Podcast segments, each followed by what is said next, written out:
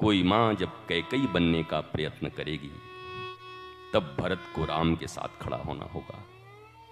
कोई बाप जब हिरण कश्यपु बनने का प्रयत्न करेगा, तब तुम्हें नारद, कयाधु और नरसिंह के साथ खड़ा होना होगा। अन्यथा माँ बाप से बड़ा मित्र माँ बाप से बड़ा भगवान माँ बाप से बड़ा हितैषी और माँ बाप से बड़ा अपना कोई इस जगत में नहीं हो सकता। वो जब आएगा, कभी समय तो देखा जाएगा। जब कभी प्रत्यक्ष राम के खिलाफ वो खड़े होंगे तो फिर देखा जाएगा। जब प्रत्यक्ष वो धर्म के खिलाफ कभी खड़े होंगे सेल्वेशन के खिलाफ खड़े होंगे, मुक्ति के खिलाफ खड़े होंगे मुक्ति का अर्थ है एंजाइटी से मुक्ति सौरोज से मुक्ति, दुखों से मुक्ति, तकलीफों से मुक्ति। कौन माँ बाप होगा जो अपने बच्चे के इस मुक्ति के खिलाफ खड़ा हो जाए?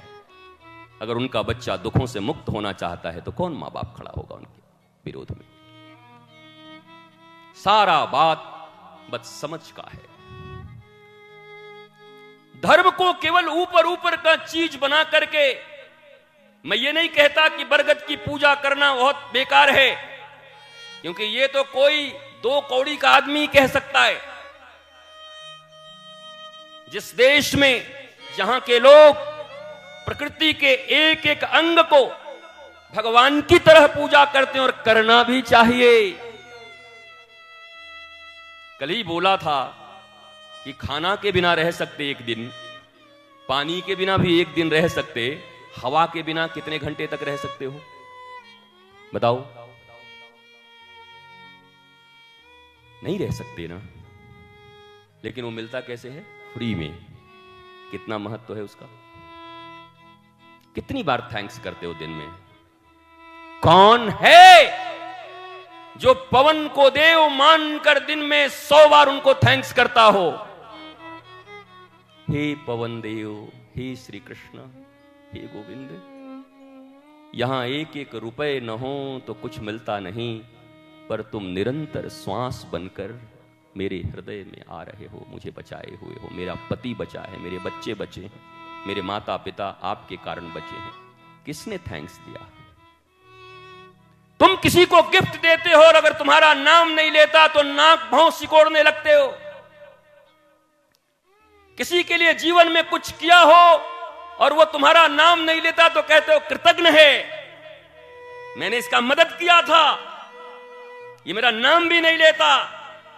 ऐसे गद्दार लोग हैं दुनिया में। अब मैं तुमसे पूछता हूँ, तुम कितने गद्दार हो? कब नाम लिया पवन का? कब प्रणाम किया उनको? जो धड़कन बन के तुम्हारे भीतर में धड़क रहे हैं, श्री कृष्ण, उनको कब प्रणाम किया तुमने? और ये इग्नोरेंस मेरे गुरुदेव कहा करते ignorance is the cousin sister of misfortune ये इग्नोरेंस क्या है? दुर्भाग्य की बहन है। अरे माताजी, इतना मत बात करो। अरे दादी, ओ दादी, कृपा करो। जय जय जय हनुमान गुसाई। कृपा करो दादी की नाई। अब बताओ, एक बात देखो, या मैया को उम्र कितनो है गो? ब्रजभाषा समझ में आवे अचू कितनो उम्र है गो? सत्तर, अस्सी, पचासी? मैया अभी भी प्रपंच में फंसी है।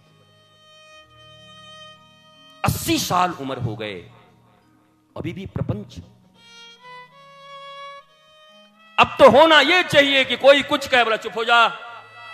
अब मेरे जीवन के इस काल में मैं गोविंद का स्मरण करूँगी।